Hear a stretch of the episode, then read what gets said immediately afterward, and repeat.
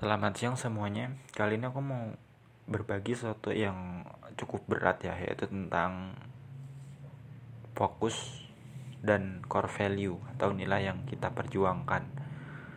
Hidup ini kan memiliki banyak pilihan ya yang bisa kita ambil. Tapi ternyata kita nggak bisa ngambil semuanya, cuma beberapa yang benar-benar penting. Walaupun bisa semuanya, kita nggak akan maksimal di semua pilihan katakanlah hidup itu punya sejuta pilihan satu juta pilihan. Nah manusia maksimal cuma bisa ambil 10 kegiatan. Nah kira-kira 10 itu apa aja yang mau kita lakukan? Ya kan? Nah, untuk menemukan sesuatu yang benar-benar penting ini journey-nya sangat panjang.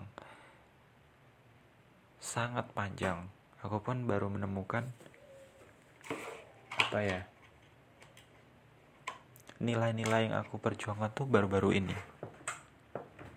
Jadi nggak mudah gitu loh. Contohnya apa ya? Pertama nilai integritas. Aku telah melalui banyak hal dalam hidup ini selama 21 tahun hidupku ini. Apa integritas itu ternyata nilai penting buat meningkatkan kredibilitas kita di mata orang supaya kita lebih disiplin dan menghargai nilai-nilai kebaikan dalam hidup ini. Integritas itu nomor satu menurutku. Dan ada beberapa nilai-nilai lain yang aku junjung gitu. Makin hari insya Allah makin dewasa dan makin bijak makin tahu bagaimana memahami persoalan hidup begitu. Dan seneng gitu loh. Dan aku lihat-lihat ada juga orang yang masih struggle berjuang sama kehidupannya. Mereka masih kayak berusaha menemukan apa sih yang jadi nilai mereka gitu loh. Apakah A atau B atau C? Itu susah emang nemunya susah. Tapi ketika kita udah menemukan nilai-nilai itu mau hidup seperti apa pun nyaman gitu dan cara menjalani hidup kan ada banyak ya. Banyak orang yang juga membahas cara menjalani hidup. Cara kita berpikir cara belajar. Pokoknya manusia tuh punya peradaban yang super super hebat super tinggi. Dan itu butuh waktu lama ya. Ratusan tahun. Ratus ribuan tahun. Manusia ada sejak 200 ribu tahun yang lalu. Tapi ternyata mereka mampu mengubah alam semesta bumi ini menjadi sedemikian rupa sampai sekarang. Kemajuannya sangat pesat. Contohnya aku mikir kalau aku lihat-lihat ya menurut perasaan gitu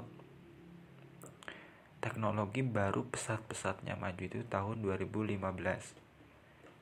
pesatnya tuh maksudnya kayak orang mulai mengenal internet mulai mengenal smartphone dan lain-lain. Itu 2015 saat aku SMP kelas 2 kalau SD itu kan nggak banyak ya orang punya HP kalaupun ada HP itu HP yang Nokia gitu yang masih hanya untuk teleponan belum ada alat untuk musik untuk ini untuk apa. Nah saat 2015 mulai banyak tuh. Orang mulai beli HP smartphone dari berbagai merek meskipun itu yang murah tapi udah ada bisa untuk multifungsi.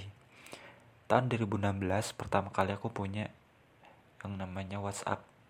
WhatsApp akun Instagram itu tahun 2015 kakak aku tuh beli 2014 ya sosmed Instagram tuh aku pikir mulai aktif banget.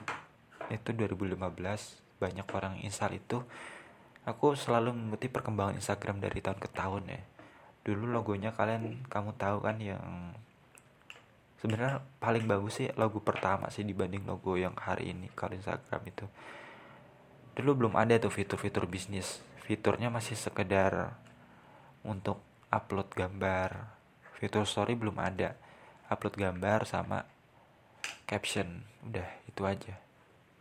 Sesimpel itu sesimpel untuk membagikan kenangan. Tapi sekarang fiturnya makin lengkap. Nggak cuma berbagi postingan berbagi postingan pun kalau dulu cuma satu gambar satu postingan sekarang bisa 10 gambar dalam satu postingan.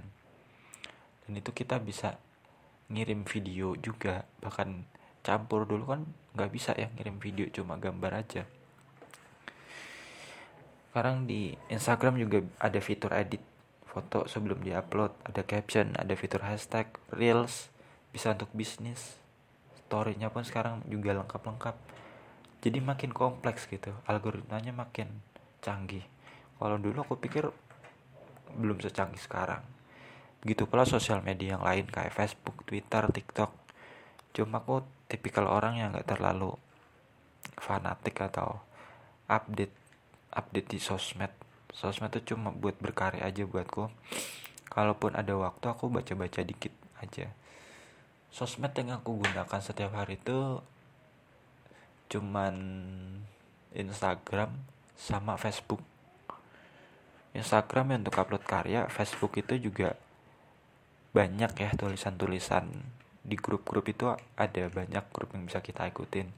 Kalau Twitter aku nggak suka main Twitter karena isinya ya tweet-tweet pendek aja kutipan-kutipan atau sesekali video singkat itu. TikTok aku nggak main karena selain menghabiskan memori HP yang cukup besar ya isinya video. Dan tentu itu sangat boros kuota